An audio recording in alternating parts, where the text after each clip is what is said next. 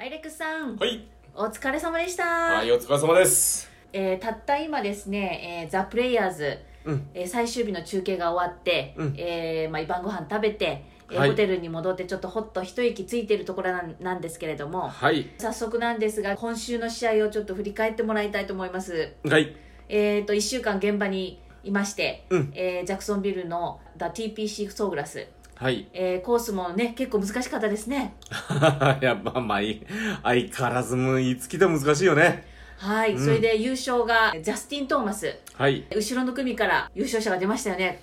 そうなんよね。トーマスのね、ゴルフは全然見れなかったから、コメントすることはほぼほぼないんだけど、ただ、あの、トーマスのあの、最終ホールのティーショットはい。かなり右からコースなりにフックボール打って、左サイドギリギリをどんどんどんどんどん60ヤード近く転がったっていうことなんだけど、結構危なかったんですよね。俺それ現実際のプねそれちょっと見たわけじゃないんだけどあの彼が打ったセカンド地点まで行ったのよ。うん行ってみたら、はい。フェアウェイあそこだけ今年はなぜか濡れてた。なぜたなぜかあの芝が湿ってた。雨は降ってないです降ってない降ってない。ただあそこねちょっとあのへ左に池に向かって傾斜しててちょっとこうそれ受け受ける場所があって、はい。へこんでる場所があってまたちょっと池に行ってんだね。池ほんの縁あって、まあそれがまたあのなんつうかなそうえぐれてるところがあってそれがなかったりもしてんだけど、うん。そのえぐれてるところの芝は濡れてた。あちょっとこうへこんでるへこんでるからかな、低いところだったうん。ん、であの風向きがあの右後方進行方向18番のね進行方向の右後方から吹いてるから、そこえぐれてるところのあのラフは多分風に当たんないんだろうね。でちょっとえぐれてるからあの日当たりも良くなくってそこだけは多分そういう影響もあってちょっと芝がまだ夕方になっても濡れてたんだよねそれもあってうまく止まってくれたんですかね。可能性あったと思う。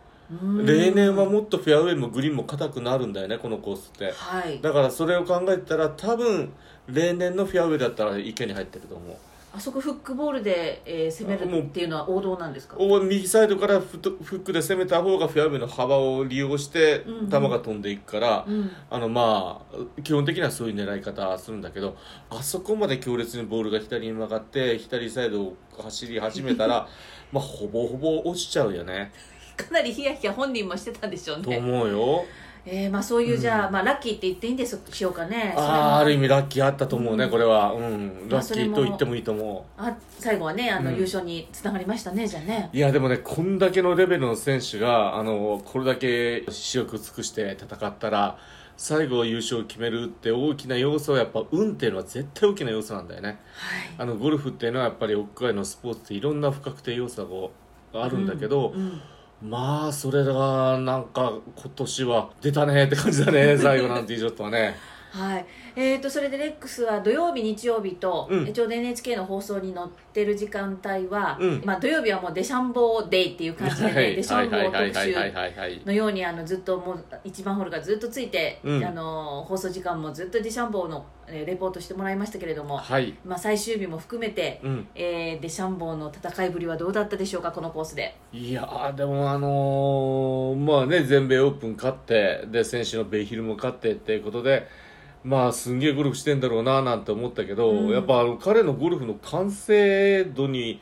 ちょっともう改めてすげえなと思ったね今週はね、うん。飛ぶだけじゃないんだよね。昨日は本当本人も言ってたように練習場から絶好調で、うん。本当にゴルフできたっていうことだったんですけれども、今日はどんな様子だったんですか？今日は練習場からかなり強いフックボールがあのコントロールでしきれずにアイアンでもちょっと左に曲がり幅が昨日より全然多くてで長いクラブになったら相当左に吸い込む球がいっぱい出てたんだよね。で自分の中でもなそれがなかなか強制する方法が見当たらずっていう感じで、うんであのデシャンボーの面白いのがあの他の選手より最後のウォームアップルーティンボール打つのが遅いんだよね。大体30自分のスタートの30分前にドライビングレンジに来ていやそこまではパッティングとかアプローチとかしてるのよ。うん。そそれ終わって実際ドライビングレンジで球を打ち始めるのが大体スタートの30分前。確かにそれ短いですよね。他の選手がもうショット打ち終わってアプローチ行ってパターしようかっていう時間帯にあデシャンボーって練習場に現れてくんだよね。うん。打撃打撃の方にね。はい。でまあし始めて、まあ、ちっちゃいクラブから普通の選手と打ち始めてドライバー打ってまたな何発かアイアプローチ打って終わるっていうルーティンだったんだけどうん。今回なかなかドライバーが終わんなかったんだよねそんだけ左左に吸い込んでて。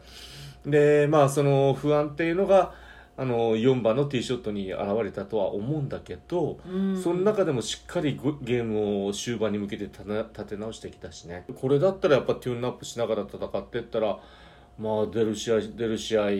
上位でいけるだけの土台はもう完璧に仕上がってるなって感じなるほどね、うん。本当楽しみになってきましたね。ああ楽しいね。レックス変人でシャンポンってずっと言い続けてますけど、うんうん。変人なりにものすごい進化遂げてますよね。あすごいね。変人だからかな？分かん変ないけど。人変人だからじゃないやっぱりうん。練習量たりはすごいわ、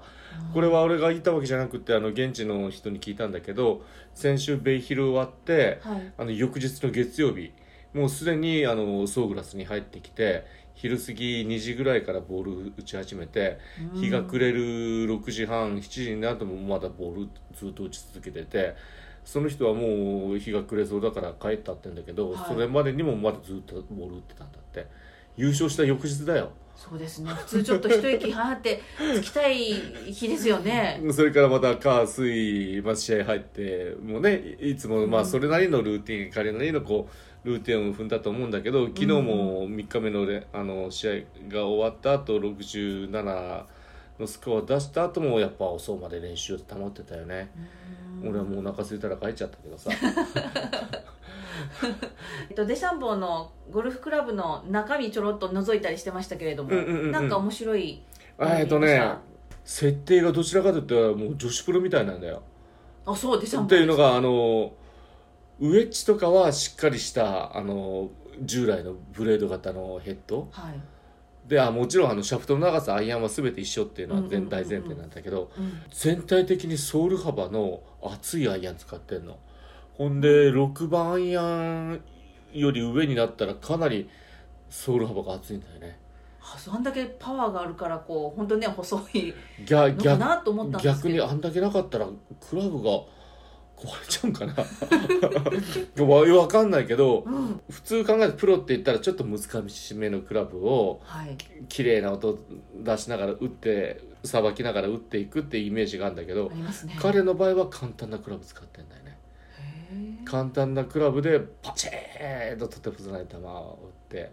で簡単なクラブソール厚いクラブでハンドファーストにしてそれでも入手角はシャローなんだけどね。あのシャローなハンドファーストのダロフトあの当たる時のダイナミックロフトっていうのを相当立てた状態でボールを打ってんだよね。それって結構女子選手多いのよ。ーうんうん。女子選手っていうのはどっちがソール幅の厚いやつ。でもウェッジはしっかりしたウェッジを使うコントロール効くウェッジを使ってそれと同じようなセッティングになってるから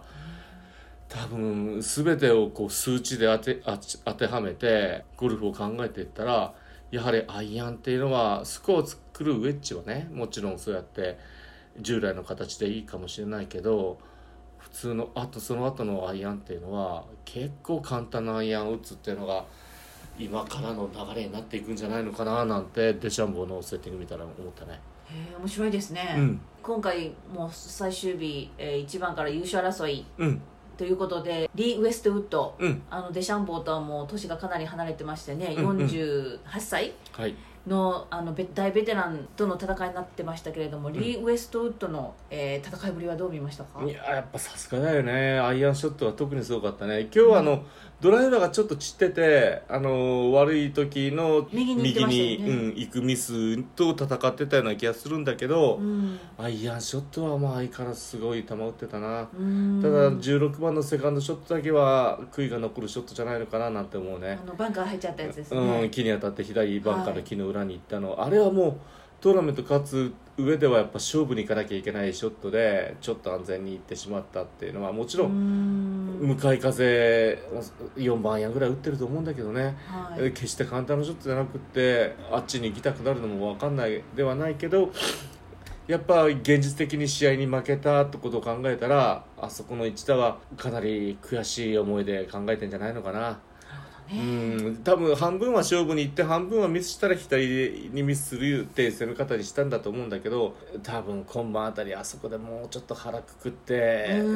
ん。安全に行くんじゃなくて狙った子に打ち切れたらなーなんて思ってるんじゃないのかなと思います。ね2週連続優勝をちょっと逃してしまった形ですからね、うんうん最終日、本当この最終組の2人がちょっと最初に最初の方でスコアを崩したことによって本当優勝が誰かわからない展開になってすごい面白かったですね見てる方はね、うん面白かったね。ただあのソーグラスやっぱり今日のトーマスじゃないけど